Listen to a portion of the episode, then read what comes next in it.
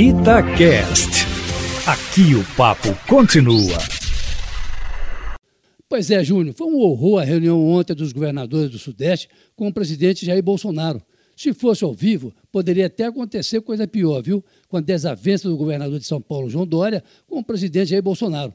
Para espanto, certamente, dos outros governadores de Minas Gerais, Rio de Janeiro e Espírito Santo, onde rodam aí, olha, 60% do PIB do país. Começou com João Dória indo ao ataque ao criticar o pronunciamento da noite anterior de Bolsonaro e dizendo que o presidente deveria dar o exemplo para o país. Mal terminou de falar e Bolsonaro partiu para o contra-ataque, chamando Dória de demagogo, de ter usado o nome dele, Bolsonaro, para se eleger e depois pulando do barco para ser possível candidato à presidência da República. Olha, foi um espetáculo de horrores. Mas os outros governadores seguiram serenos, claro, mas também contra a posição do presidente da República. Aliás, Eustáquio, 25 dos 27 governadores são contra a orientação do governo federal, que quer afrouxar as regras de isolamento social para permitir, segundo Bolsonaro, a continuidade da produção industrial, comercial e agropecuária do país. Aí, na verdade, está a grande dúvida que permeia a sociedade brasileira: o cuidado com a economia ou com a vida?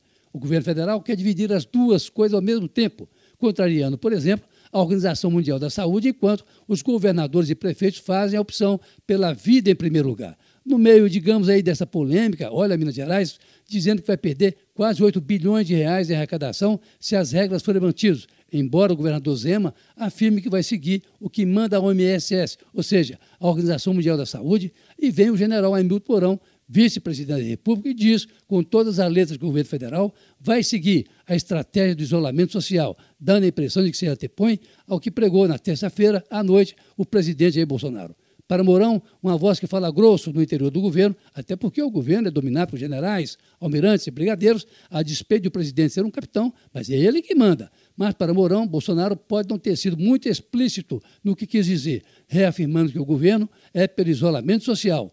Ontem, no entanto, Bolsonaro assinou um decreto em que estabelece os serviços essenciais e, como já vinha falando, incluiu as igrejas de todos os matizes como serviço essencial, contrariando assim a orientação do ministro Mandetta para que a população evite aglomerações.